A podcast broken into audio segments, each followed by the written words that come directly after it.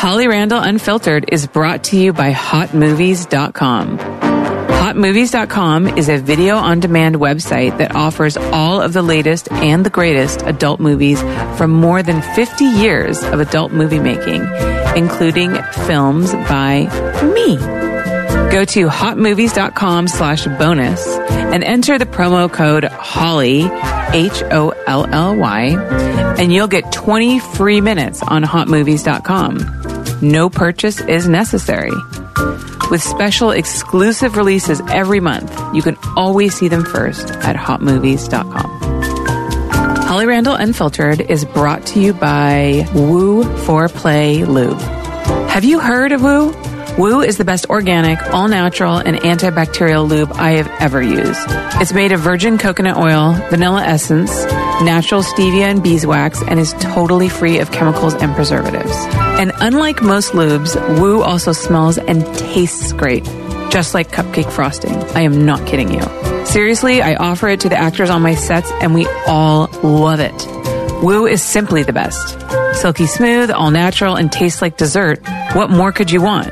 If you want to enhance your love life or just want a better lube, buy it for yourself or treat that special someone, go to Woo for Play and enter discount code HOLLY and you'll get 10% off your entire order.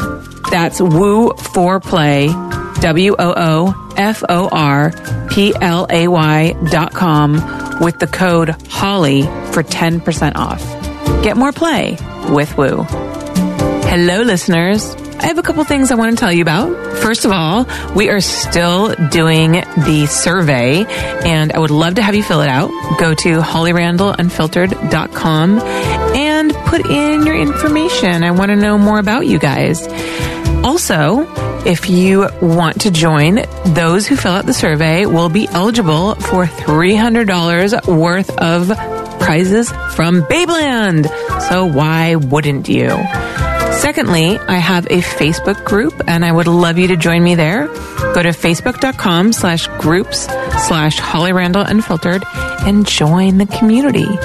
And then third, I really want to encourage you guys to go visit my website, hollyrandall.com. I work very, very hard on it. I just relaunched it this year. I'm very proud of it and it could use a little bit of love. So thank you all so much and on to the show. Today in the studio, I am very excited to have Eric Paul Leue in. He is the executive director of the FSC, that's the Free Speech Coalition, and he is going to teach us about a lot of stuff. We're going to talk about the new victory ruling with the 2257 law. We're going to talk about the testing protocol in the adult industry. We're going to talk about why we don't test for herpes, which is a really interesting topic that quite a few people have brought up. We're going to talk about consent in the industry. We're going to talk about um, the whole porn is a public health crisis nonsense, and we're going to talk about their new project, the Inspire program, which is basically a wealth of information that they're going to have for new porn stars, veteran porn stars, and producers as well. So we got a lot of ground to cover. So let's not wait another minute and let's introduce Eric Paul Leue to Holly Randall Unfiltered.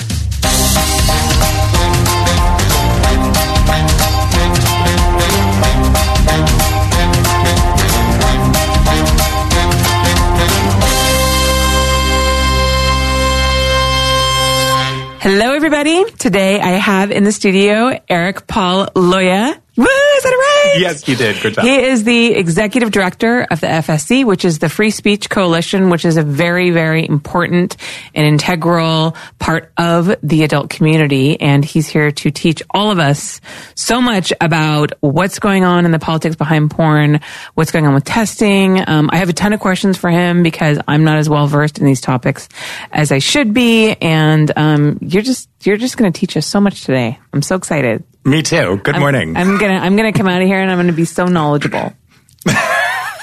I think you already are. I don't know about that. You're, okay. I don't know about that. We can do a quiz. Oh no! What, well, it depends on what the quiz is about. I was talking to um, my boyfriend last night about like how I just don't know anything, and how like I I just I know so much about porn, right? Um, but I don't know. I don't know. I need to listen to like more science podcasts or.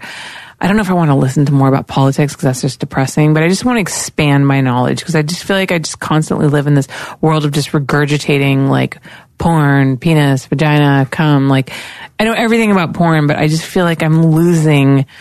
I don't know. I'm losing my knowledge of, of the world. It's. I uh, used to be smart and I just got dumb. I, no, I don't think you're dumb. I think you're just trying to stay sane in these insane times. Yeah, it definitely is insane times. Yeah. So tell us a little bit about your background. Um, so you said my last name, right? Leue. So Yes. I'm, uh, I'm an immigrant from East Germany. So I grew up behind the wall. Mm-hmm. Um, I moved to the United States in 2013. I've worked in HIV policy, legislation, advocacy, and prevention care for about 14 years. Wow. Um, that's also funny enough how I actually got into the industry because I felt that there were so many unfair attacks levied against the adult film industry where, where I just thought that it, it just sounded unreal and it sounded, uh, like energy put into the wrong corner. Right. Um, so uh, I uh, became the director of sexual health and advocacy for Kink.com back in 2014. Stayed with them for a good two years, and then joined uh, joined the FSC as the executive director. Um, I'm also a, super, a board of supervisor appointed uh, commissioner on the LA County HIV Commission. So um, completely unrelated to my day job. Um, I also uh, so that includes allocating funds that come from the federal government towards the different communities impacted by HIV, um, and trying to prevent impact with HIV or by HIV. Um, and obviously, I'll, I won't be speaking in that role because that's not my place. But um, but um, just to sort of explain some of my background and my knowledge. So I've worked in policy for a good eight years. Okay. So tell me a little bit about your beginnings at Kink. So what was your role there again? So I was the director of sexual health and advocacy. Okay, so why did what is a um, a pretty hardcore S and M porn website? Why did they need that role? So I think a lot of people always uh, assume that the porn industry is this weird, greasy, dirty, you know, bald old guy with the gold chain and the dirty wife beater shirt um, uh, industry, and that's really not it. So Kink.com, and is I think especially BDSM and uh, leather porn, um, where the sex requires so much more conversation between the partners that are involved. It requires so much more negotiation of consent and sort of active communication. They have a very strong and always had a very strong sort of dedication towards sexual health and making sure that people are educated. So um, at the time, I was Mr. Los Angeles Leather 2014. Which is so awesome. I had a sash. was it a leather sash? totally a leather sash. it was like a hand down. There was like names on the back of all the people that had it previously. Oh, that's it's Very cute. I was very sad when I had to give it away. I'm like, oh, this complements my outfit so well.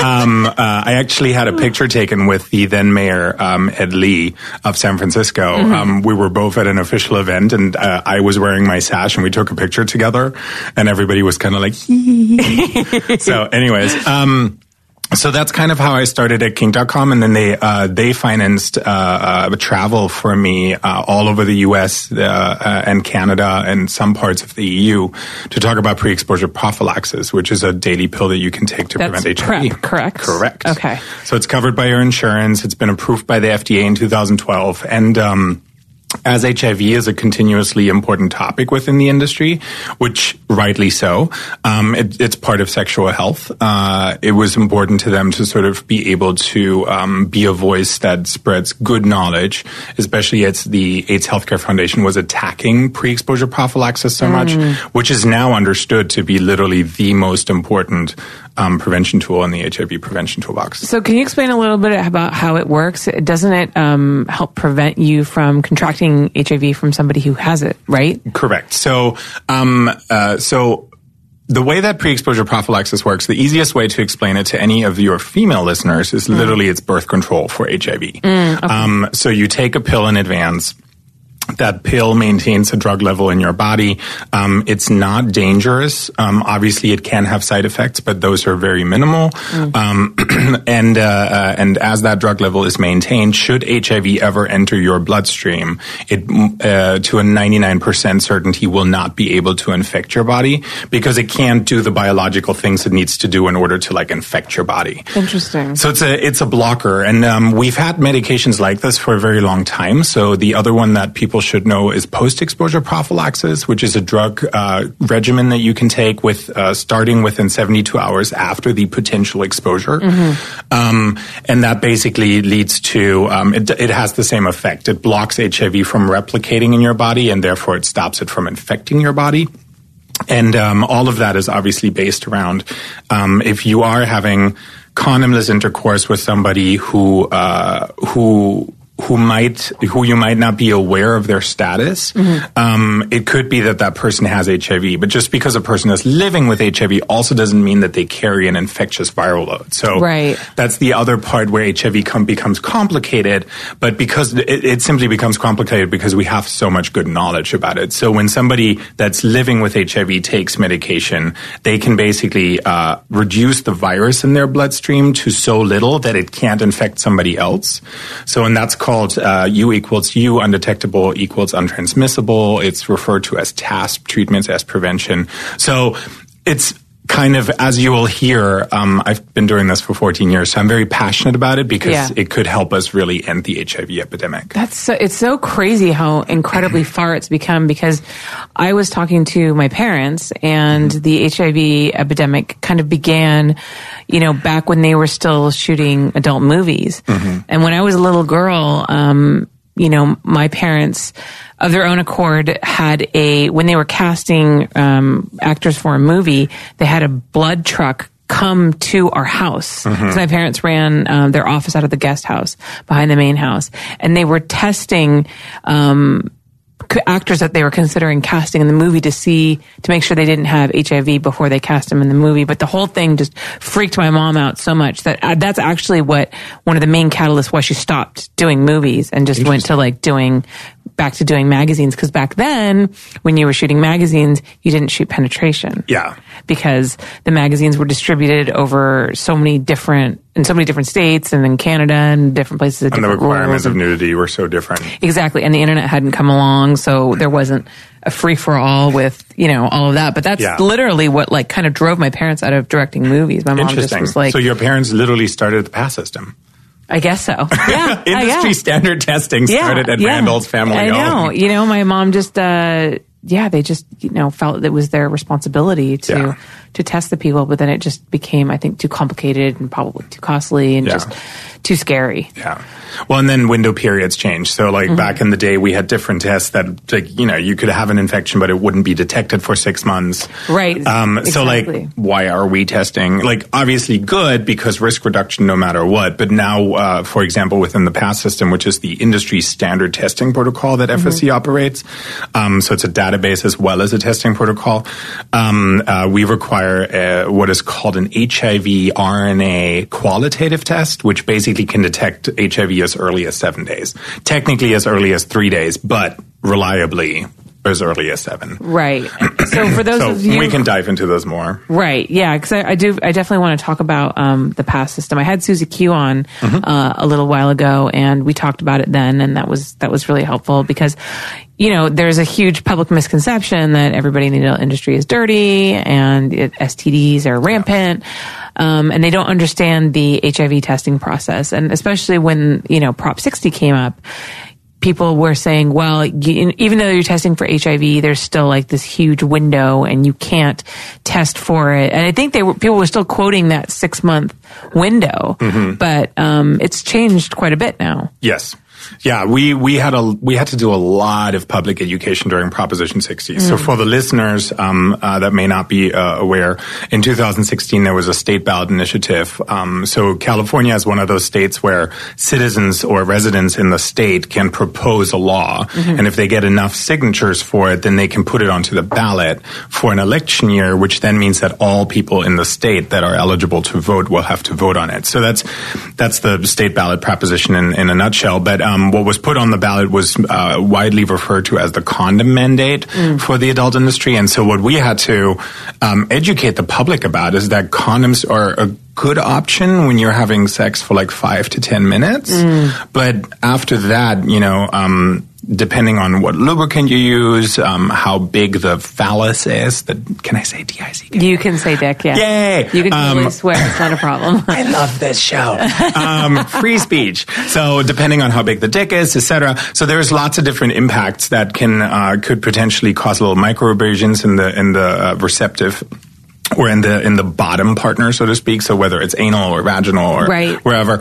So there's lots of other things that fly into why sexual health is more diverse than just here, put a condom on. Right, Um, exactly. Especially in porn. especially important because you're right first of all the time and then sometimes guys struggle with um, performing with Yeah. Mm-hmm. a condom on so that can actually make the scene go longer Yeah. which means that the girl has to deal with the potential for these abrasions longer Yeah. and um, i know quite a few girls who you know have said that it's definitely like made them really sore the next day Mm-hmm. um, yeah and it just uh, and also i mean the obvious it takes away the feeling of the fantasy Yeah. which you know some people don't like some people think it's Well, fine I know. And uh, during Prop 60, the other thing that we had to combat was this whole rhetoric that you just said, you know, people presume that the adult industry is dirty. And so AIDS Healthcare Foundation actually went out of their way to try and tell the public um, that porn producers, uh, porn performers carry diseases into the general public. how much money did they didn't they sink into their uh, over six million. Over six million. And we had like 250,000. Yeah, it's a huge difference. It's So- like insanely unfair. And then there was this, in, there was uh, this um, big question as to why Michael Weinstein was spending so much donated money Mm-hmm. against, like, attacking such a small part of the population who Yeah. was self-regulating Yeah. anyhow. Yeah, and I think a lot of that has to do with how the general public sees sex in the United States. I mean, we we're the only Western country that has a teenage pregnancy rate of above 16. Um, at the worst rates that I've seen, it was 40 per thousand young girls under the age of 18. Um, we have rampant HIV infection rates in young adults. We don't have comprehensive sexual health education in schools, and so the easy target is, oh, look at this population of like 10,000 people in the United States that do sex on film. So obviously it's all their fault and they're too small to defend themselves. And I think what was really powerful about 2016 and, and Prop 60 and the battle that we waged, um, I was the campaign manager on it, um, was really how everybody came together. So it was no single person's effort. It was really a group effort and everybody spoke out for themselves. And I think the, the message that rang loud and clear is that workers in the state of California should have the right to control what happens to their bodies. It shouldn't be government regulated, and um, that uh, especially in uh, in a sexual environment, consent is important, and that whoever person's body it is, it is their choice. Um, so our body, our cho- or our bodies, our choices uh, was part of our slogan, and so I think it really permeated the industry as well as the general public. In the end, we with our little tiny meager budget, uh, we were able to score endorsements by the Democrats, Republicans, and Libertarians, which is very rare Yeah, that they all agree on something. Yeah. So we were a little shocked, but it was great. Um, and in the end, we've won with, um, I think it was over 8% percentage points throughout the state Mm-hmm. and over a million votes, considering that we had no budget Right, right, right. like right. no budget. Right. The industry was uh, we we reached out to industry companies. Uh, they produced our our videos, um, donated their time. So we you know we filed all of that for them, um, and uh, and that's how we build our campaign videos. Um, I think the thing that we spent the most money on was robocalls. Mm. We spent about hundred thousand dollars on sort of targeting key constituencies and key areas. And um, uh, when we saw the numbers come back from Los Angeles County, and Los Angeles County was kind of 50-50, we knew we had a chance. So election night was horrifying. No, I'm a bit confused because didn't Prop 60 pass? no. It did not pass. No, we won. What? Something passed Before, Before that. that. so that was Measure B, and that was 2012. Measure B. Okay, that's, That's what only is. LA County. I'm getting those two confused. Okay, Yeah, thank yeah. you. I told you. I You are more know. knowledgeable than you give yourself credit. You know it. You just need to put it in the right box. Okay, so Measure B was what passed. So yeah, Measure B is basically a smaller version of Proposition 60 and it passed in LA County in 2012. So Right. first there was a city ordinance. The city was really uncomfortable with it. AHF kept pushing.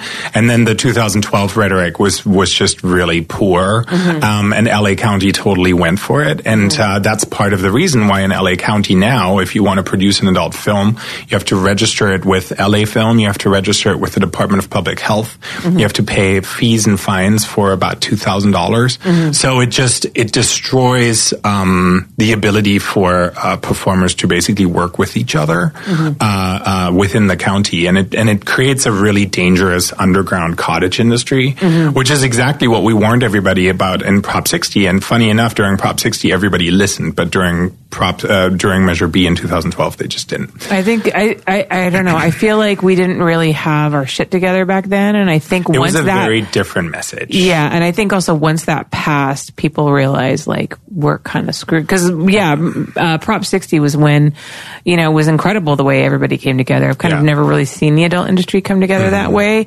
The adult industry has definitely been kind of disjointed over the years and not very organized. Mm-hmm. And I think it's because you know it's a lot of people who are kind of coming in from different areas, and it's like. I I don't know. It's almost like misfits a little bit. Well, and I think back in the 80s Mm-hmm. or um, or even earlier than that, what we had is we we didn't have the internet, as you said yourself. Right. So you had to come together. You had to meet. Right. You had to produce. We didn't have webcams. We didn't have clips for sale. Mm-hmm. We produced VHS movies and shipped them in like nondescript envelopes all over Right. everywhere. So it was a very different thing. And so what we've what we've uh, what FSC has always said, and FSC has been around since um, since 1991. So we're 27 years old now. Um, uh, what we've always said is that there is danger when our community gets so spread apart. But um, we're also not opposing any of the um, amazing technological advances that the industry is bringing forward. I mean, Yeah. just look at platforms like Just for Fans, OnlyFans, the webcam industry. Um, they're doing incredible things, Chaturbate, etc. So put the power back in the performer's hands. and I love that. Yeah, so, and that's so. In uh, during Measure B, the rhetoric of the uh, campaign was actually that um, Measure B would cost the porn industry too much money, so they would go bankrupt, and that wasn't really a message that Los Angelinos were feeling passionate about. Mm-hmm. Um, they didn't feel compassion towards the adult film industry. Mm-hmm. But in but in 2016, during Prop 60, my goal was to really highlight the individuals in the industry, to Mm-hmm. highlight how empowering adult film actually is to women. I'm a gay man. Mm-hmm. Yeah. Um, but uh, to women, to basically be able to say yes, no, yes, no, Right. and have that absolute control is something that always fascinated me and Right. something that I felt was something that needed to be elevated. So during Prop 60, we actually made it a very clear stance. We even have, uh, uh, if you think about it, we have webcam performers that are teachers that work with their partners because they don't make enough money. So now the state wants to regulate how that married couple has sex with each other just because it's on film. Yeah. That just sounds strange. Yeah, you know, and it's funny that really played out in in my own life because I used to host a show for Playboy TV called Adult Mm. Film School, and I remember when we did that whole um when we went to Cal when we flew to Cal/OSHA? Cal/OSHA. Where did we go? Sacramento. Oh, they're all over the place. Where did we Walnut go? Where- Creek where is the cutest place. Yeah, that's where we. That's where like the whole adult industry Yeah. went, and everyone like stood in line and went and spoke Mm-hmm. in front of Cal/OSHA. And I remember I talked about this because the show is um, real life couples Mm-hmm. getting a professional sex tape made, and because it was Playboy, they play by all the rules. They get the permits, they get all that stuff. So the first season we shot in LA, and we used condoms because that was the law, and the fail rate was so high because you've got it, specifically we had to get people that had never had sex on film before you know and it mm-hmm. is not an easy thing to do it's very intimidating mm-hmm. and we were getting real life couples we were getting husband and wives who've been married for 13 years have three kids they haven't used condoms in all that time and then Yeah. all of a sudden not only are we going to make you have Sure. sex on film we're going to make you wear a condom with your wife Yeah. who you don't wear a condom with in your regular life because the government said so And they were like, huh?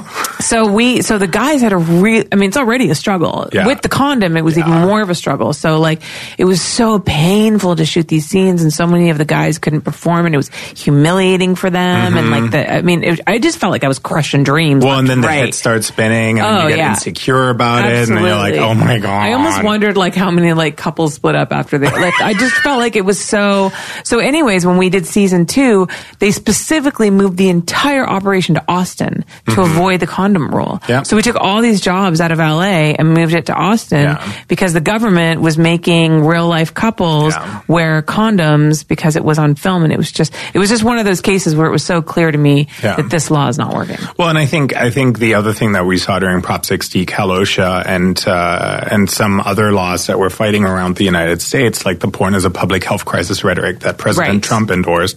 Right. Um, Which is hilarious. yeah, because considering who he is. Yeah, considering that we're the public health crisis, but not the lack of access to health care or, I mean, I, I could go on about Yeah. this for an hour. But, um, so what we also saw is that the industry hasn't done a really great job in explaining who we are. Right. So a lot of legislators, uh, elected officials, regulators, they have to make assumptions based on sort of what they've heard or seen. Mm. And Boogie Nights is just not a representative feature of who Right. our industry is anymore. Right.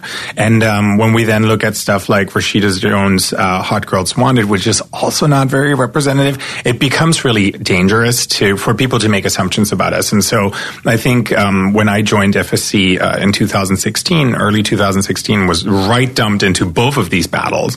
Um, I mean, Cal/OSHA happened 19 days after I joined. Um, luckily, I'd been working on regu- on the regulatory side for a very long time before that, so I knew what I was doing. But um, what uh, what we really found is that sitting down with a regulator and legislator and sort of just bluntly answering any question that they have and taking no offense and highlighting why certain things are a lot more complicated than they seem on the face um, uh, has really changed and helped sort of set the tone for uh, a legislative and regulatory environment that's open to listening. Um, uh, it's very few legislators and regulators that really think that we're the issue. I think the bigger issue is really just that we haven't communicated well, which is part of because we're a fantasy industry. We produce entertainment. We don't want our viewers to have to deal with the mundane behind the scenes like things that destroy that fantasy Right. because then that product becomes sort of worthless almost. So it's that balance that needs to be struck. It's so funny that you say that, and it's absolutely so true because I always joke with people. I'm like, you know, people are like, oh, I want to come work for you, and I'm like, do you like porn? Do you, are you into porn? They're like, yeah, I love porn. I'm like, don't you don't come work for me because it will ruin it for you. Hey guys, sorry to interrupt the podcast, but I really want to tell you about this new service I've been using. With my busy schedule, it can be difficult to eat right all the time and get the nutrition I need to work those long days on set. But it's not just me. Did you know that 90% of people don't meet their FDA recommended daily nutritional needs? That's why I started taking care of a monthly subscription vitamin service. They have a quick five minute online quiz that you fill out, and I was able to answer these in depth questions about my diet, health goals, and lifestyle choices. I love that it even addressed my issues with energy and sleep. My personalized vitamins were delivered right to my home and neatly organized into little, easy to remember packets. If you have a busy, constantly on the go lifestyle like I do, it's super convenient. I just slip one into my purse and I'm set for the day. I've been taking them for about a week now, and I've already noticed a big difference. I don't have any of the digestion issues that have been plaguing me for the last few weeks, and my energy levels are noticeably higher. So visit takecareof.com to get your own personalized care of vitamins, conveniently delivered right to your door. And if you enter promo code HOLLY, you'll get 25% off your first month. That's takecareof.com and save 25% on your first month with my code HOLLY. Stay healthy and take care of yourself with Care of. I can't watch any porn anymore Oh, no, because I know can I. everybody. Yeah, exactly. I'm like, this is not. This is. I know okay. everyone. I like know that location. I know what that owner's like. I know that like they're not allowed to work on that couch. Oh my god, you're not supposed to fuck on that couch. What are you doing? He's, if he finds out, he's gonna kill you. I Why are you not allowed to work on a couch? Well, because certain it's like their favorite Yeah, furniture. exactly. Like Oh, it's like, gotcha. oh, that's the couch we sit on and watch TV. Don't have this is the couch you can have sex on, or like this other. I Once I watched this other scene. It's okay. snorting. It was so cute. There was this other scene that I watched, and it was an oil scene. And I know the location owners don't allow you to use oil there because they just mm-hmm. put sandstone in outside. Mm-hmm. Yeah, don't use oil and, on sandstone. Yeah, and I saw this, and she's like pouring oil all over herself. Like, Like, ah! oh my god, you're ruining their floor. They're gonna kill you when they find mm, out. And it's so hard to get oil out of sandstone. That didn't come out. No, I know. It you didn't come literally out. like. There's the When I went back and I saw them, they were like, oh, I'm like, I mm. saw the video. I'm so. At that point, all you can do is pour oil over all the sandstone. Yeah, and just make it all. Yeah, which is not pretty. No, no. Anyway, so my gay interior design gene is coming through. So I apologize. Um, but yeah, no, in, uh, porn is definitely interesting. When I joined Kink.com and they um, uh, and I was putting together like a sexual health board of mm-hmm. like, okay, you know, because just like any other industry, just like any other community, there are people that um, that need to know where the next AA meeting is, or the mm-hmm. next uh, uh, crystal meth anonymous meeting mm-hmm. is, or like where's the next hospital, like if you need something or otherwise. So I was putting together this big old board, and uh, some of the directors were like, "Come visit our set," and I was like, "Oh my god, I get to see a Kink.com set. That is so awesome!" And then I went there, and it was like, "Oh, here's the paperwork. This is what you need to sign. You need to negotiate this and this and this with everybody. You need to have a very clear conversation." And like, is everybody everybody comfortable with watching with Eric watching, and I was like, oh, this kind of just ruined the mood. But it was incredible because yeah. I was like, oh, those are all the things that we as viewers don't get to see that right. actually happen behind the scenes, right? Which I thought was really great. Yeah, yeah, yeah. So, now I want to ask you mm. about mm. uh, the recent victory ruling with the twenty two fifty seven rule. Can you explain it? Because a lot of people have no idea what twenty two fifty seven, and even in the industry,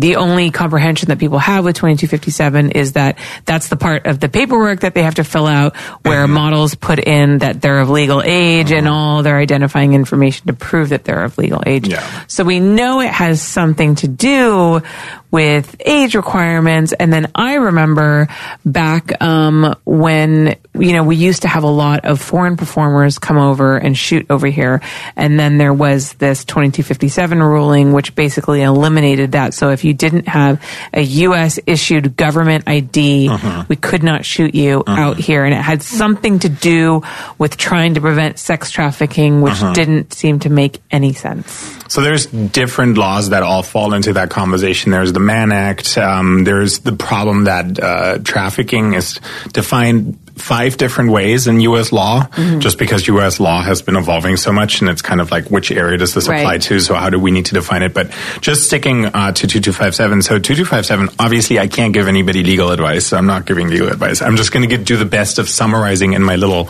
in my little uh, gay words uh, what it what it all means.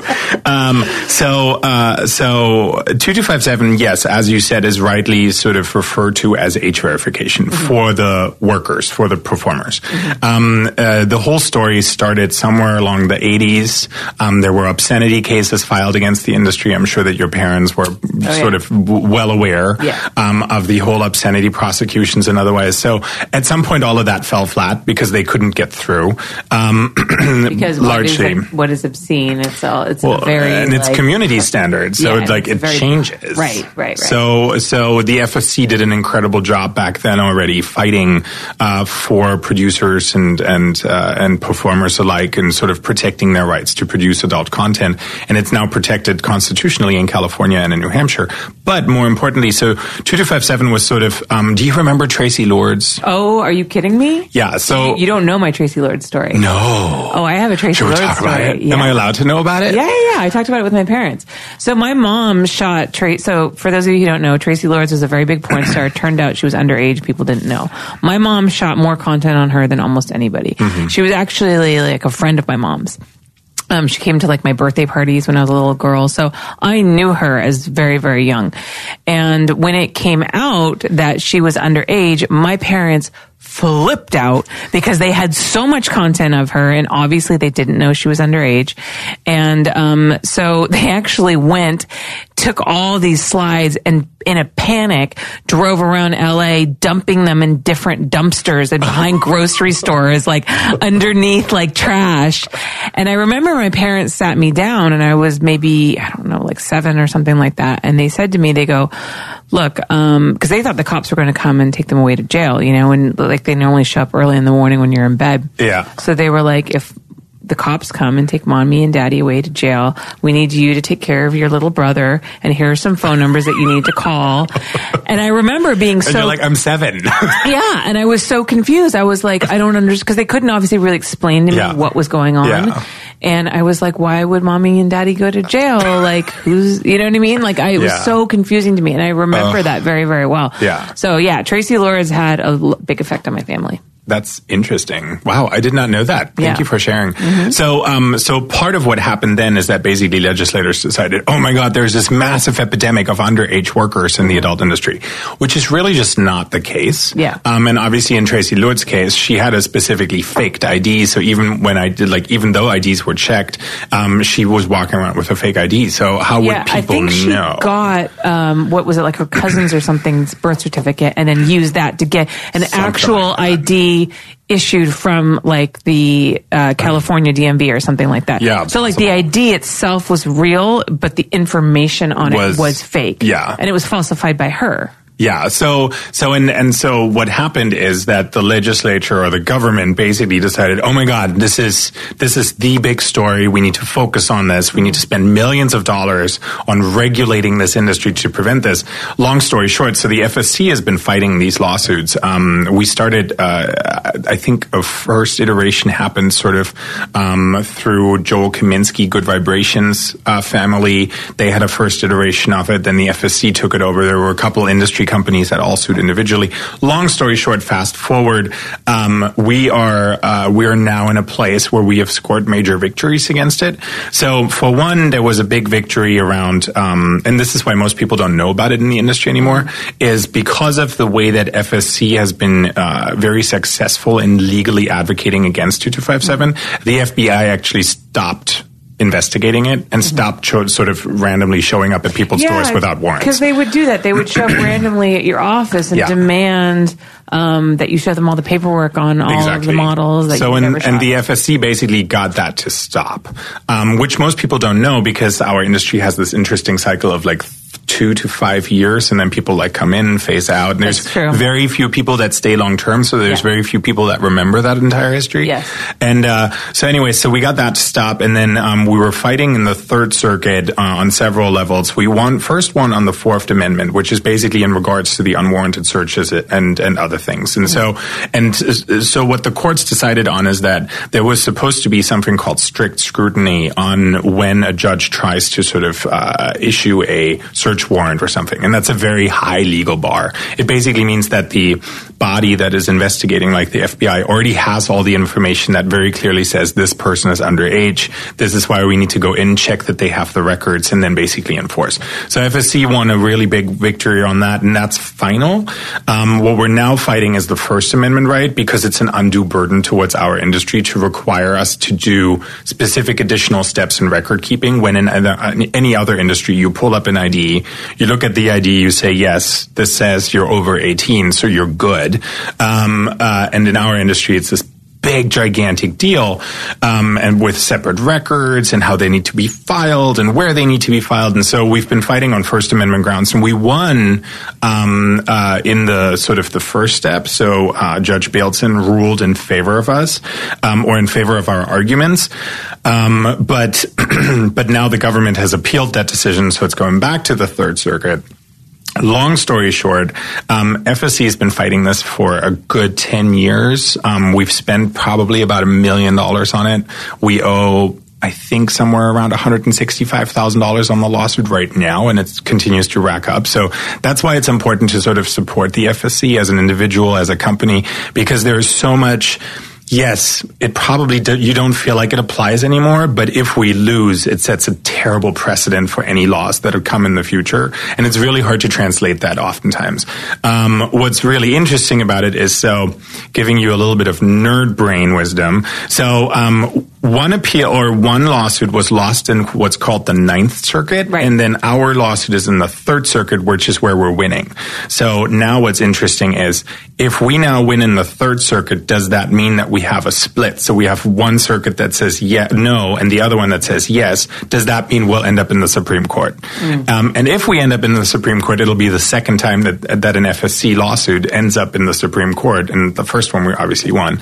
Um, so uh, so it's so it's interesting. It's a space to watch. Um, it's a big investment by the FSC. Um, there's a lot of things that we would love to do and get done for the industry, but simply because we have this gigantic legacy battle, mm-hmm. it holds us back with a lot of our resources of investing into other projects, which is unfortunate, but also important. Right. So it's that weird balance that we have to strike. Where can people go? And we'll plug this again at the end of the podcast. Mm. But where can people go to donate to the FSC? So um, you can become, uh, you can either donate, which is uh, under freespeechcoalition.com. There's a tab that's called membership. Mm-hmm. Just click on that and you can make a donation, or you can just join as a recurring member. We also just introduced um, uh, a great new benefits program for individuals, which is called NextGen. So people actually now have access to Teladoc Health, have access to legal services and everything else, all rolled into their membership. So if you pay 10, 15, 20, or $25 a month, you get a whole slew of individual benefits uh, uh, added to it. It's not insurance, but it's an incredible benefits package. Because mm-hmm. one of the things that FSC has recognized um, since I joined uh, uh, three years ago is that we see a lot of performers that either don't have health insurance, mm-hmm. and so any access to healthcare is good. They travel a lot, so a lot of HMO insurances only cover you when you're home and local. Right. But performers will end up in New York, they'll be in Florida, they they'll travel all over. So what do you do with your HMO doctor? Right. You still go to the ER. You still spend a hundred, five hundred dollars on paying the ER, and then you might end up with additional bills afterwards. Right.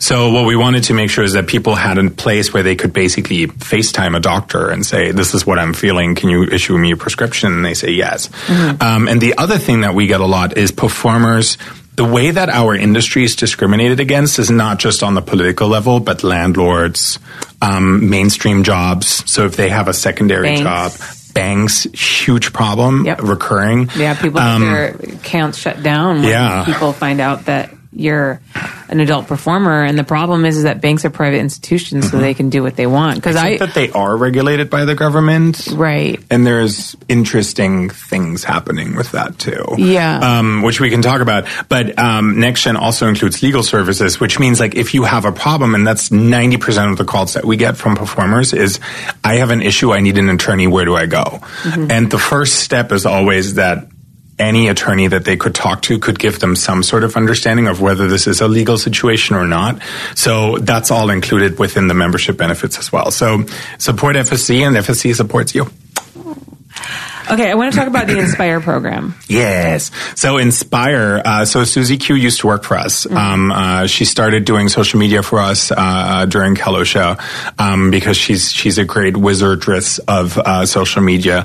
And uh, so uh, one of the things that when Susie was working with me, what we came up with is, you know, we have so many people that new, come new into the industry all the time. Mm-hmm. Um, how do we share knowledge? Right. Because we don't all need to reinvent the wheel. Like we should all know, okay when you get a paycheck, take 50% of that, put it into savings because you're going to have to pay taxes at some point. Mm-hmm. Um, so hold your money back. Don't go and buy. I mean, I can't tell you how many letters I get from the IRS about mm-hmm. putting liens on performers because they don't pay their taxes. Which is all the time. Which is so sad because yeah. it's like, okay, you make money, count on 50% of that disappearing. If it's less than that, awesome. Yeah. Then you have a savings account, literally. And having savings is really important, mm-hmm. especially in crazy, insane times as we live. Yeah. Um, but, uh, so, so, wait, where did I start off with this? We, you were talking about Inspire. Inspire. Oh my God. Yes. I was like, taxes, taxes, so much taxes, and so many taxes. Anyways, so what we wanted to do is like, okay, so how do we, how do we, where do we share that knowledge? Where do we share what it means to be an adult performer? Because so many people come in and they see, oh, I can make a thousand dollars here just by like having sex on camera. That's awesome. Let me go do that. What they don't realize is that somebody will always find your face. Somebody will find your name. Somebody will figure out who you are, where you live. And part of that was also what we explained during Proposition 60 is sort of the discrimination, but also sort of the obsessive fans that our performers sometimes can, can get. And fans are amazing, but also performers need a private life. They need balance. They need some space yeah. to recuperate, recharge so that they can give great performances. So anyways, um, so, uh, so we wanted to place where we could communicate and all of that. And so we said, okay, so we need an industry newcomer support program.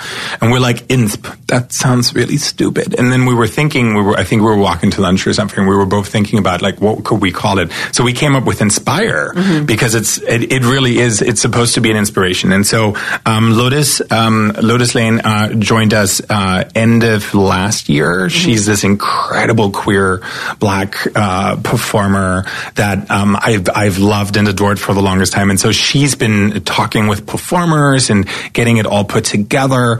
And so we're just about to launch the first page that is specifically for new performers. Um, then we'll have one that is for seasoned performers, for producers. Oh, so you want to be a producer in the adult industry because you think that's all glamorous and great? Here's the facts. Uh. And so I know. And so, so a couple of things I can say. I know. So as we just learned, right? Yeah. So what we wanted to do is basically it's supposed to be a knowledge sharing tool for people that are interested in working in the industry, but also in parts for people that are interested in learning about the industry. Mm-hmm. Because there is there are so many misconceptions about the industry, and so we felt that if we had a public program that even journalists could access and sort of read through, mm-hmm. so that they could better understand the life of an adult performer, better understand the life of a producer, a talent agent, and then we're building the same thing also for the pleasure products industry because FSC obviously doesn't just represent adult entertainment but also sex toys. Mm-hmm. So we we cover all the fun bits, um, and uh, uh, so we're also doing that because a lot of people don't know about all the regulations that uh, sex toys are under, different product testing regulations, product safety regulations, how they vary between the EU and the US. I mean, that's that's a whole nother podcast about yeah. sex toys. But um, so so basically, what Inspire is supposed to be is really a knowledge sharing platform that'll expand and grow and hopefully be fabulous. Yeah, I mean, there's definitely a big need for new performers to. Mm-hmm learn about the industry because they just come in and they and you know a lot of times their agents won't tell them what's going on because mm-hmm um, unfortunately, it's not in their best interest. You yeah. know, they just and they and they recognize that a lot of these girls come in and then they go as soon as they as they come in. So they, I think, you know, some of them feel like it's a waste of time to mm-hmm. like explain to them. You yeah. know, so, and also too, some people just don't want to listen. Yeah, and then it's, when we talk about agents, it's important that um, if you're looking for an agent, always take a licensed agent. Yes. So agent talent agencies um, are required by law to be licensed, which means that they have a bond, they have insurance. If something happens, there are specific regulations that cover them. So it's really important that you check that your talent agent has a real license. And part of the Inspire program will talk about that too. Interesting. Um, okay, I want to talk also about Ooh. consent in the industry. Yay, all the fun topics. I love how excited you are about all of this. I mean, I some of this. this, I feel like the I mean, you're such a wealth of information and you must have to deal with so many different topics all the time. Like does your brain just ever explode? Um, no. So they legalized pot in California, and so it makes for really good sleeps. no, so it's uh, it's interesting. It's um, the biggest challenge that FSC really has is the strap of resources because there are so many things that we know. Mm-hmm. We see them, we want to fix them, mm-hmm. but we kind of and I'm the worst of this. I'm kind of um, I'm kind of like a little puppy that's like, ooh, squirrel, shiny things, ooh. so I like you know, and uh, so my team and I were really really good in sort of keeping each other streamlined. And we're like, okay, so this is the next topic that we're focusing on. This is like, this is the idea pot. This is what we can draw from if we ever end up not having something to do, which never happens. Yeah. Um, and then like, you know, we're, we're just trying to make progress. So consent is this other thing that people don't, so don't talk about. So as I said, I grew up in East Germany. Actually, funny enough, one of the things that we learned in, in school, in high school under sexual health was how to negotiate with your partner what you're interested in or what you want to do or sort of like how your sexual health is going to work while you're having sex, etc. So this consent. that you guys learned in school, yeah, like yeah, in high school. Yeah, it's like instead of debate class, mm-hmm. we had how to communicate with each other on a respectful and sort of you know compromising level. God, so instead of just we're so fucking behind in this country. It's a little interesting. I mean, coming from because you know my parent, my mom's English and and my dad's South African, so I also come. So from you had a lot of cup of teas. yes, yes, they're very big. That. They're very big on tea. um, but you know, I come from a background that that does see this discrepancies between like American culture mm-hmm. and you know European culture and and and sex specifically. So mm-hmm. when you came here from Germany, and especially now that you're working in you know pretty much shock. The, yeah, I was going to say the American sex industry. Are you just shock. like? Uh, what the fuck is wrong? It was a total shock, and I mean that's that's part of why I ended up becoming uh, Mr. LA Leather Mm. because um, I was so dumbfounded by the conversations that I would have with potential sexual partners. Mm. Where um, so I grew up uh, like when I was fourteen, I knew what HIV was, I knew how it was transmitted, I knew how it was prevented. Um, back then, we were almost ready to know that when somebody takes medication, it can't be transmitted onwards, et cetera, et cetera. So when I came to the United States, I was like why are we talking more about herpes, which is a skin to skin transmissible disease, than HIV? Mm-hmm. And why are we equating the two when they're completely different? Mm. And so there were a lot of shock moments that I faced when we were talking about sexual health. And that was largely why I also ended up in porn because I was like, there is literally no better place to talk about sex mm-hmm. than in the porn industry or in the adult film industry. I so, have a question for you, just Yeah. real quick about herpes. you have a Um, question for me? That's so rare. I know, right? I clearly I've been providing all the like, information on this podcast. Um, so, can you, since herpes is skin to skin, Mm-hmm. is it possible to transmit it even when you're wearing a condom? yeah. Okay. So herpes, like anybody that has ever had a cold sore has herpes. Yeah, but that's herpes simplex one, correct? However, yes. Because so it's, in, it's it's up here Yes. for the people that can see us. Yeah. Um, but so what's really interesting about it is so everybody has always assumed that there's so. Sorry, start over. So there's herpes we refer to. Herpes is called herpes simplex virus. Herpes is categorized into two different categories, which is basically herpes simplex virus 1 and herpes simplex virus 2, which is HSV1 and HSV2 for short. Um, now, what is always talked about is that HSV2 is the one that causes genital herpes, well, herpes 1 can cause that too. Um, it all depends on your body. It depends on your immune system. There's a lot of research that's happening around herpes. 90% of the American population has herpes. So 90%? 90% of the American population has herpes. So the prevalence of herpes is so great. Right. Um, there is no vaccine against it and it's skin to skin transmissible. So there's just, the freak out about it is a little bit misplaced. Mm-hmm. It's important to know about, it's important to pay attention to, but it's also a question of like, can we even test for it and when can we test for it? Is it always detectable or are there times when your test wouldn't even pick up that you have a herpes infection? And if we wanted to, as an industry, for example, rule out people from working in the industry that have herpes or carry the virus, mm-hmm. Then we would probably rule out 90% of the people in the industry. So it's a, it's, it's an important conversation to have. I would never want to say that, that an STI is not important. However, like, It's one of those. I'm so glad you brought that up because it is one of the things that isn't tested for. Yeah. Um, and I think that what you're saying is that well, pretty much everybody has it, and it Mm-hmm. sounds like it's really tricky to test for. So, can, do you know? Can you test for if you don't have a flare up? Can you test for it and So it won't yes, show up, you- or like how does that work? So you can test for it. It could be that it doesn't show up. Similar, Okay. similar to HPV, um, human papillomavirus, which is actually here's a total plug. Um, the uh, so that we have a new vaccine against HPV. It's totally safe. Um, we have a new vaccine that's called Gardasil nine. It vaccinates against the top nine dangerous strains of HPV. There's like over a hundred, so Okay. we're not going to go through those. But HPV is also a uh, skin to skin transmissible disease. Of course, as standard, the boys usually carry it, but the women have these have the effects, and that's where it really builds out. It can cause cancer. Um, for boys, it usually causes cancer in the throat. For women, it can cause cervical cancer. Um, not always, very rare. There's a small number of people that actually get cancer from it, but um, the FDA just approved this new vaccination and also approved it for use up to the age of 45. So until recently, it was sort of, I think it was limited on 26 years old. So Yeah, that's what I heard. They wouldn't vaccinate you if you're over no, because you've already had sex, so you already have it. And then at some point, the FDA was like, well, just because you could have one strain doesn't mean you have all of them. Yeah. And then they figured out that um, even if you have one strain, you take the vaccination, it still prevents the other strains, Mm-hmm. as well as probably prevents the first strain that you might have already had from actually breaking out. Mm-hmm. So I'm literally in the process of getting my HPV vaccinations because I'm 32, Mm-hmm. um, and uh, I never had them.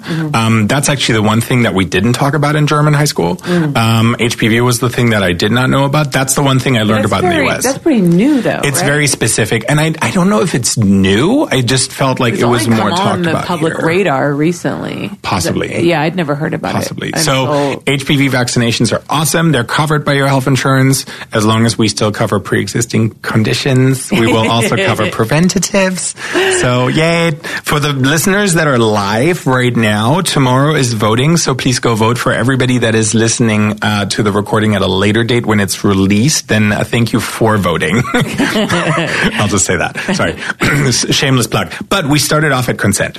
Mm-hmm. So consent is important, and um, uh, so because there is a lot of people that come into the industry that have either never received sexual health education in school, have not received that training that I referred to when I was younger uh, and back in German high school.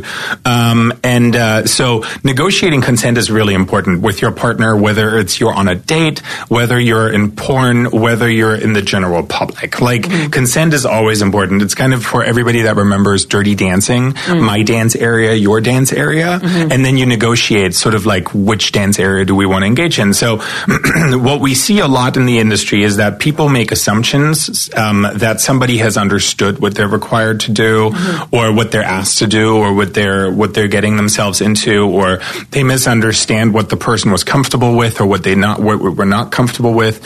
Um, sometimes we see that uh, consent is violated because people don't understand everything that should be just talked about. Right. And so um, we actually brought um, a master's in social work on board. Uh, Scarlett Sin, she also joined us at the end of last year, and we've been working for over six months to uh, build a catalog of questions and look into different technological options on how to deploy this to the industry. So we're kind of at the um, we're kind of at the point where we're about to launch, but we're still doing fine tuning. And so what we wanted to build is basically a standardized um, uh, list of like, here's all the things you should talk about. And you as yourself, if you were about to perform, you can go through that list and say, okay, so I'm interested in doing this. I'm not interested in doing this.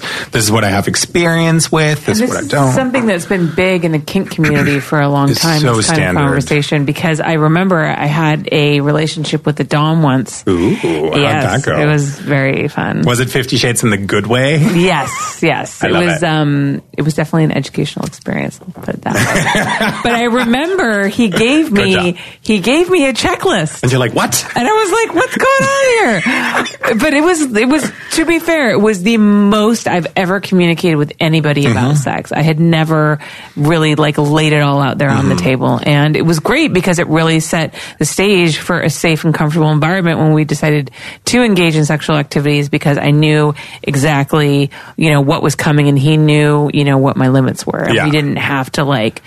You know, interrupt the play and be like, "Wait a minute, I don't like that." don't like that one. yeah, yeah. So- Nobody wants to do that. Like when you're in the moment, it's awkward. Well, and when you have sex, you're so intimate, you're so vulnerable with Yeah. each other that you don't want to have that sort of level of uncertainty. Right. And so, um, so for a lot of performers or, or other individuals that come into the industry, what we wanted to give them is a a standardized way of talking about it, even though it's going to be long. Mm-hmm. Um, but it'll it'll open your mind towards all the things that are kind of out there, um, and then you you're free to make your own choices. But on the other side, also it's sort of an educational tool Mm. of like here's good things to talk about, here's what you should think about. You know, maybe take a step back because we also and we're going to incorporate it into the Inspire program because we also wanted to highlight to people that come new into the industry of like what the wealth of things that are out there are, Mm-hmm. and that they are also in charge of controlling whether they want that or not. yeah, and educating new performers on the fact that they can't say no because I know a lot of girls come in, they go on set, they don't really know what's expected of Mm-hmm. them. Their agent maybe didn't communicate it to them, or or whatever the case may be, and then they kind of get pushed into doing a scene that they don't want to do, Mm-hmm. and they they don't feel like they can say no because they're young and they're you know I've heard a lot of times girls say I was the only girl on set Mm-hmm. and I didn't you know and if I said no and I wouldn't do this then they couldn't do the scene because maybe that was specifically what the scene was supposed to be about and then every, no one's going to get paid and everyone's going to get home and people are going to hate me and then um, people are going to complain that I'm difficult and I'm not going to get any more Yeah. work you just get like into this really awkward situation Yeah. and that's played out in a couple of scenarios lately um, just this year Mm-hmm. in the industry which has you know provoked a lot of intense conversation Well, and I think that that's the other part that I um, that I work really hard on for the industry is that we should all understand that we're human beings. Um, we all have different days. We all have different moments in our lives when we're on our top of our game, when we're not on the top of our game. Mm-hmm. And we all have different experiences and baggage that we carry around. So sometimes it's, it, it's just so important that we have good communication, that we respect each other. We can agree to disagree. We can say, I don't like this and that's great and then walk away. Um, we don't, we don't all have to sort of go around bashing each other's heads over everything every day. Mm-hmm. And so what I, what I love during Prop 60 was that coming together and mm. was that laying our differences aside, you know, the mm. gay industry, the straight industry. So we'll get into that. Um, they everybody worked together and everybody was in such great unity that we were able to create this incredible victory for ourselves mm-hmm. together.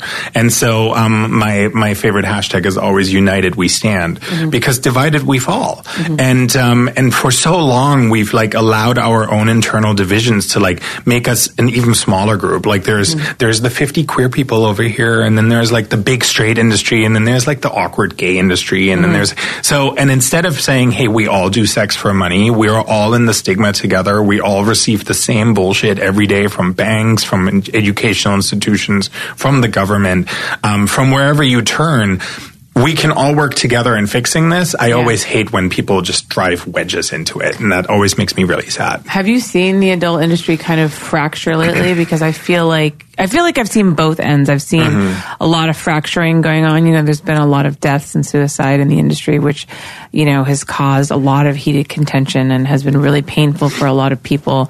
Um, and then, you know, different accusations of, you know, misconduct on set, uh, sexual harassment and mm-hmm. stuff like that. But then I've also seen, you know, people coming in and, you know, on social media, you know, what I really liked is the way that like the, the new, the words, the sex worker word is kind of like new in the vernacular vernacular mm-hmm. of the adult industry. And, you know, before it was always like, it was porn stars, then it was hookers, then it was like cam girls, yeah. and it was like they were all different things. And there was a lot of, you know, porn people saying like, oh, she's a hooker. I don't want to work with her. And there mm-hmm. was like, and now I just see like, you know, there's an attempt of people to really bring people together, like saying, look, shaming other sex workers doesn't, you know, help the, all of us because mm-hmm. all of us, we are all sex workers. It doesn't really matter in which, you know, precise, um, you know, cubbyhole you want to put yourself in, but we're all sex workers and we should all come together. And that's, that's something new that, that I've seen, which is really great. So it's yeah. like, it's interesting you see like kind of both sides. There's a little bit of a shift going on, and and so a lot of the things that you just spoke about, from uh, from suicides to bullying to sexual abuse and harassment, a lot of those things we we see very clearly, and that mm-hmm. that's what dictates a lot of our work. When we see an issue, we try and figure out ways of solving it, preventing it from happening again, mm-hmm. but also providing services to the people that had that lift experience mm-hmm. in order to try and stabilize them, in order to help, in order to do whatever we can. So we've built we've built a long network around that. But um, I think uh, so. Seeing yourself as a community that has something in common is much more powerful than seeing yourselves as individual groups that don't have anything in common. Mm-hmm. So, yes, I love the term sex worker because I think that it's an incredibly valuable and empowering one. Mm-hmm. Um, I think it. I think it speaks lengths to understand yourself as somebody that does that, um, uh, and it creates a sense of um, empathy and understanding of one another because we do know that um, we have a lot of performers that don't just perform in front of the camera. Mm-hmm. Um, and so the stigma that is levied against sex workers in the United States is also just terrifying. Mm-hmm. We're not, we're not, and it's not helping anybody. It's not making it go away. Mm-hmm. And what it actually does is it pushes more people into the shadow. It pushes more people uh, uh, into dangerous situations. Um, a lot of your listeners will probably have heard that FOSTA SESTA was signed into law by President Trump in April. Um, that has, that has destroyed safe havens for or, or safe places for for sex workers to negotiate with clients to understand whether a client is safe. Um, that has removed them from a safe environment that was filtered through the internet um, and put them back onto the street where they're not safe. Mm-hmm. And so until we decriminalize sex work and until the government actually puts in efforts to um, provide services to sex workers, to provide outreach, to provide, you know, different things, I think everybody should take a step back and say, hold on, we're criminalizing a population which probably only increases the trafficking efforts that are out there. Right. So we should all take a step back and look at, okay, what can we actually do to be productive and not to just say words that'll ring well in election years of like, I achieved this. Right. And it doesn't really do anything. So I assume you support the legalization of prostitution. I support the decriminalization of sex work as a first step. I think legalization is definitely a path that'll be good in the future. Mm-hmm. I think before we make laws, which then implies legalization, before we make laws and regulations that regulate sex work, again, drawing back on our experience with Proposition 60 and other legal efforts or legislative efforts, we want to make sure that the people that try to make those rules understand the needs, understand the requirements, understand the nuances of what sex work is, um, because those those can only be translated by people that have lived experiences. And what I feel very uh, enthused about is that we see legislators across the United States, not many, but some, stepping up to the game and saying, "I hear you." I see you, and I think that what we've done as a government is not helpful. And I want to, I want to sit down with you, learn your story, and understand how I can be of better service to you because I am a public servant. I'm an elected official that's supposed to be representing you, and if I'm not, then I'm not doing my job. And I think a lot of this shift is happening on the national, on the political stage. I think the last two years have really strongly highlighted where our com- where our country is faltering, um, Yeah. and uh, and where we put priorities into the wrong place. Should we really spend more money on discussing where people go pee, or should we figure out how people can sleep under a roof? Right. Um, should we figure out who can marry who, or should we figure out that our that uh, that our education system is well funded, that our healthcare system is easily accessible, Right. that our lives are easily lived, rather than just struggles of fourteen hour jobs every day Mm-hmm. in order to just make that rent payment and then still have nothing to live for. Right. That's not the American dream, or that's at least not what I moved here for, and that's never what I understood the United States to be. Right. So I think we're seeing a lot of shifts in a lot of different ways.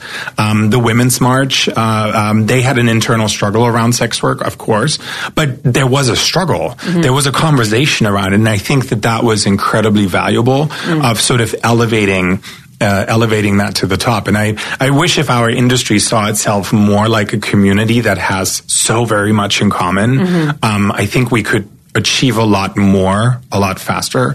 Um, we see the point as a public health crisis rhetoric, which we talked about Right. briefly, which is nonsense. Um, There's a lot of shame also too attached to people who come into the industry because they feel shamed by their family, by Mm-hmm. their friends, obviously by the public. Well, and I think as a gay man, I can speak to some of that. Obviously, that's not my lived experience, but um, I can I can speak to what that does when you lose your family over who you are, um, uh, when you lose your community over who you are, when you suddenly feel like somebody that nobody cares about. Those are terrifying things, and so I think that as an industry, as a community, we have that responsibility to together lift up each other. Right. Sorry, preachy soapbox. No, no, this is good. Monday mornings. Are you are you hopeful for the future? Do you see a positive future for the adult industry? I think if I weren't hopeful for the future, I couldn't actually fight every day. So um, I'm I'm an eternal optimist with a very real, realistic, pessimistic side. I don't know how to describe it.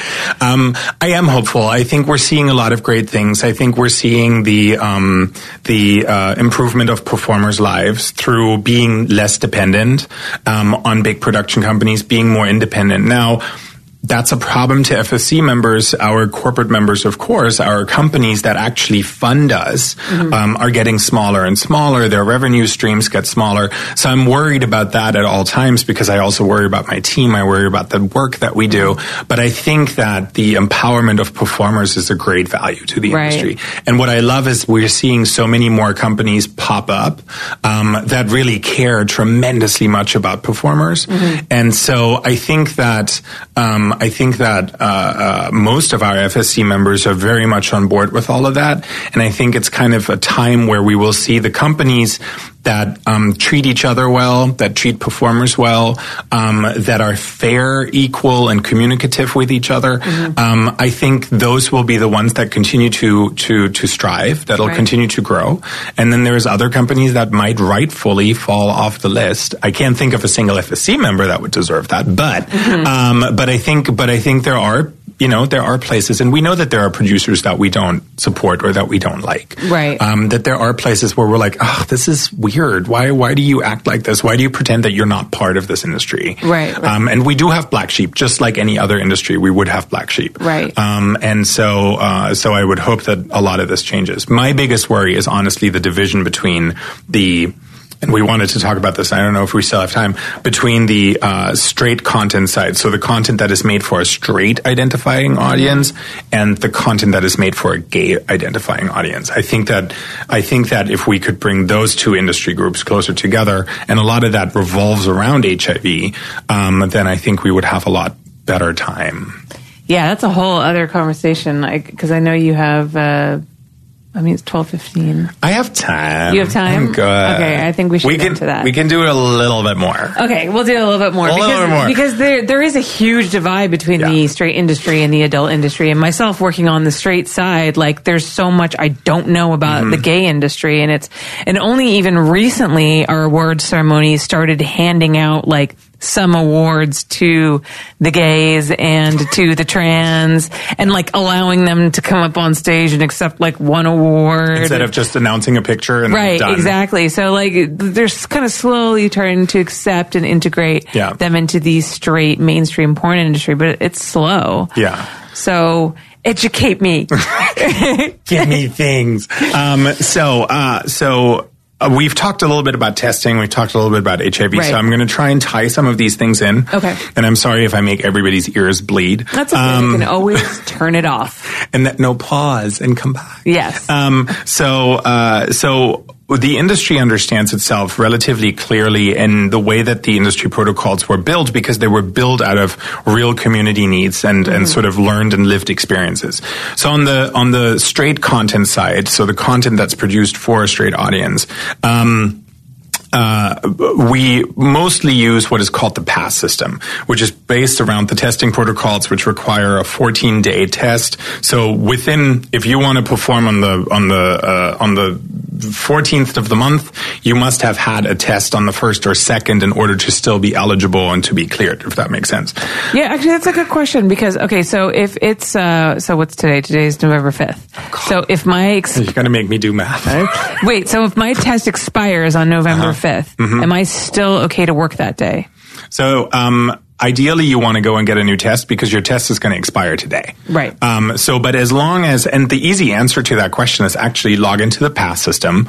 If you're still cleared in the pass system, if you still have a green check. check, mark, Yes. you're still good to work today. Okay. If you have a red X, then you don't. And s- the reason why that answer is not simple is because um, the 14 day clock starts on the day when you when your specimens are drawn. Mm-hmm. So the industry uh, the industry protocols require testing for HIV, hepatitis C, hepatitis B, syphilis, gonorrhea, chlamydia, and trichomoniasis. Okay. Those are the big seven that we require testing Right. for. When you go in and get tested on the first, that's when your 14 days start ticking. And so on the 14th, your test is going to expire. Right. It's not when you get your results back, it's when your test is actually being done. Right. Um, the reason why the the, pass, window actually where you perform with the test is actually smaller than 14 days. Yeah, so it's 13, it's 12 to 13 days generally. So we require our, our participating labs to r- provide results back within 24 to 48 hours, because otherwise it'd be really unfair to performers.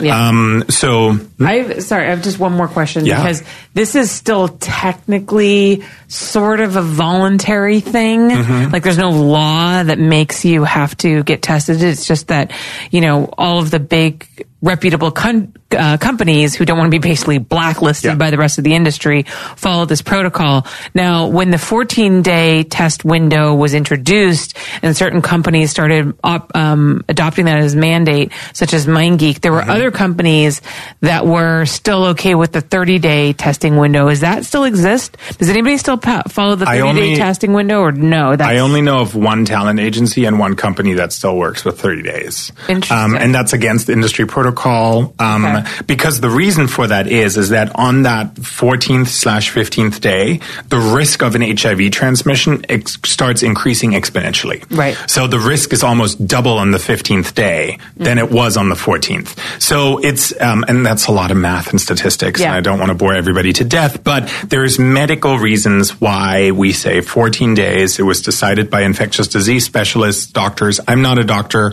I hold no degrees. I'm a high school. I'm a high school person. Um, so you're welcome. So don't mistake me for any medical advice either. But um, but uh, uh, so there are professionals that have made those decisions. And actually, when we were at Cal/OSHA, we were advocating for them if they're doing a regulation to please put our testing protocols into the regulation, Right. Because it is so effective. We know that it's more effective than condoms because we haven't had an HIV onset transmission since 2004. Right. So there is a big thing, and the the 28 to 14 day change actually happened in 2013. So yes, in the beginning there was kind of like, "Ugh, what? No, we're not going to do that. And then everybody realized that everybody was requiring it. Yeah. And so um, we also operate a subsidy fund to help performers pay for the tests. Um, it really only comes down to about twenty dollars per test that we can subsidize, and the panels are expensive, but we try and help those that need help. Um, so for those that are interested in that, please also uh, sign up for that. Um, you can do that by emailing us info at freespeechcoalition.com. Um, and uh, so so on the straight content side, um, we predominantly work with Pass, just because. Um, so the way that sex is perceived by a straight audience is predominantly condomless. Um, uh, also, we test predominantly on the gay, on the straight side because it is the safer option for many people in the straight industry, and it's a great option. We also allow for condoms. So if people want to take condoms or use condoms, then that's obviously also a thing. Um, on the um, on the gay side it's predominantly focused around condom usage because if you think back to Philadelphia, remember that movie? Yes. So that's Tom when, Hanks. yeah. So so when I grew up and I was a little gay boy in a little village outside Berlin, um, uh, behind the wall, um, and um, well, after the wall fell, I saw the movie, and um, I looked at that movie. I was like, this is how I'm going to die. I'm going to have to listen to some weird opera singer that I don't know, and I'm just going to die of AIDS. And so the gay, the gay community adopted condoms as the, like, as the status quo sexual health option. Mm-hmm. As it was the only way to prevent HIV. The straight side, you know, straight families that were predominantly monogamous, um, they were like, oh, you know, we've been married for like 30 years. We don't have sex with other people. She takes the pill. We don't need to use condoms. For gay men, that was a very different story. So in the gay porn industry, we've actually seen that um, they predominantly only rely on condoms. Right. Um, because they feel more comfortable with that. Also, part of that conversation, and this is where it becomes tricky and where I need people to open their minds towards a new or a more inclusive way of thinking, is there are people living with HIV. There are people in our industry that live with HIV, um, and uh, and it's important that we create an environment where the person not living with HIV, as well as the person living with HIV, can be safe and um, and not harassed for whoever they are, whatever they choose, whatever they consent to. So our testing protocols, the PASS system currently does not allow for anybody that lives with HIV to be part of the protocol, Right. which is partially why the gay industry doesn't use it mm-hmm. because there are a lot of gay performers that are HIV positive living with HIV. Mm-hmm. I myself, one of my partners is HIV positive. Mm-hmm. I'm on pre-exposure prophylaxis. He's on treatment. We've never used a condom. Everybody is fine. Mm-hmm. Um, that's just science. And so if we can get some of the 80s, 90s rhetoric of fear that was pushed into us really hard. Yeah. And in the first years was really effective, but we didn't consider what the fallout of it would be 20, 30 years later. Right. If we can lay some of that aside, I think we could we could close that gap. So what we're trying to produce is so we're going to have the pass system, and what we're thinking about is okay. So how can we bring testing as a standard to the gay industry without discriminating against people living with HIV? Because that's the big question. Right. And so there are different uh, different forms of HIV tests. Um, there's one that is called a viral load test. So instead of a qualitative, when you check is there any HIV, there's a quantitative, which quant basically count. Um, you can count the number of how much HIV there is in the blood mm-hmm. because we know that if you have less than 50 copies of HIV in a milliliter of blood, um, then you're counted as undetectable, which means that the virus can't infect somebody else. Right. So would it be beneficial? And this is a question that we ask ourselves would it be beneficial to build a system around that protocol for people living with HIV so that they can also safely work within the industry without being discriminated against, without um, without uh, uh, being sort of cast out or otherwise? But the gay side of the industry has built a really good way of being inclusive and, and being communicative about it. Mm-hmm. And um, FSC sort of, I mean, I've only been there for three years, which sounds ridiculously long, but it's really not if you look at all the different fires that flame up every day. um, so we're we're looking at okay, so where do we medically stand? How can we navigate this? We don't want to scare people into thinking that they're going to end up working with someone that they don't want to work with based on whatever reason, whether it's the HIV status or because of something else. Um, but simultaneously, we also don't want to cut all of them out. Mm-hmm. So it's just a question of how do we navigate that? How do we how do we uh, how do we improve it? How do we uh, levy better education, better knowledge to sort of reduce the stigma, which is the same that exists in the general public. Mm-hmm. A straight couple that has never engaged with the LGBT community or HIV at large, they will have the same prejudices against HIV as they were talked about in the 80s and 90s. Right. Versus the gay comp- uh, the gay industry or the gay community where it's an ongoing standard conversation Mm-hmm. Like whenever I meet somebody, I'm like, hey, are you positive? Are you negative? I'm on PrEP. I'm cool. What's what's up? Let's have right. a conversation. On the on the straight side, it's like, oh my god, no, we can't talk about that. Um, I mean, and there's so, even like some people that complain about like you know a certain uh, director HIV positive being on set and like interacting yeah. with the performers in any Which way is, whatsoever, like not having sex with yeah. them, but just touching, touching. them and stuff yeah. like that. And there was a lot of fear around that. And so, you know, uh, again, I think that nobody's fear should ever be um, dismissed. made dismissed. Mm. So. Um, all your feelings are valid. Right. Whatever you feel is absolutely valid, but maybe let me help you understand those feelings better and maybe let me give you a couple of viewpoints. I'm not going to try and argue with you or convince you of anything, but I want to give you the full picture. And I think that that's where the United States as a society, as a culture has completely failed itself mm. is we're not allowing ourselves to see the whole picture. We're not allowing to ourselves to understand nuances. Yeah. We think of a box. Yeah. And if you don't fit in that box, then you don't fit in this country. And that's really unfortunate. And so sex workers, transgender individuals, queer individuals, um, a lot of people of color, they're all thrown out of that box because they don't fit in that American standard box. And so mm-hmm. I just, uh, I, I want to take some of that box and just like shred it and let people sort of be more fluid and be more free and more communicative and sort of learn from each other and all the things. What I am very excited, and then I'll stop talking. Um, maybe, possibly, I don't know. You gave me a microphone. This is a dangerous situation.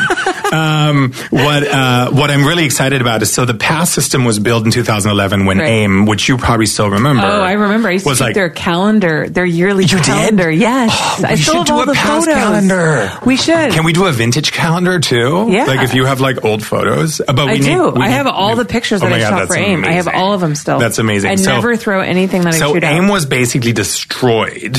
Um, yes, I remember and, that. And so the industry was suddenly left without any safety protocols yes. because we all heavily relied on AIM. The production was very central in Los Angeles. For those of you was, who don't know, AIM was the adult industry testing. Yeah, the adult min- industry medical foundation, right. or something along those lines. Headed by Sharon Mitchell, who yeah. was a uh, performer. Yeah. So so and that was that was sort of the first onset of testing, right? Right.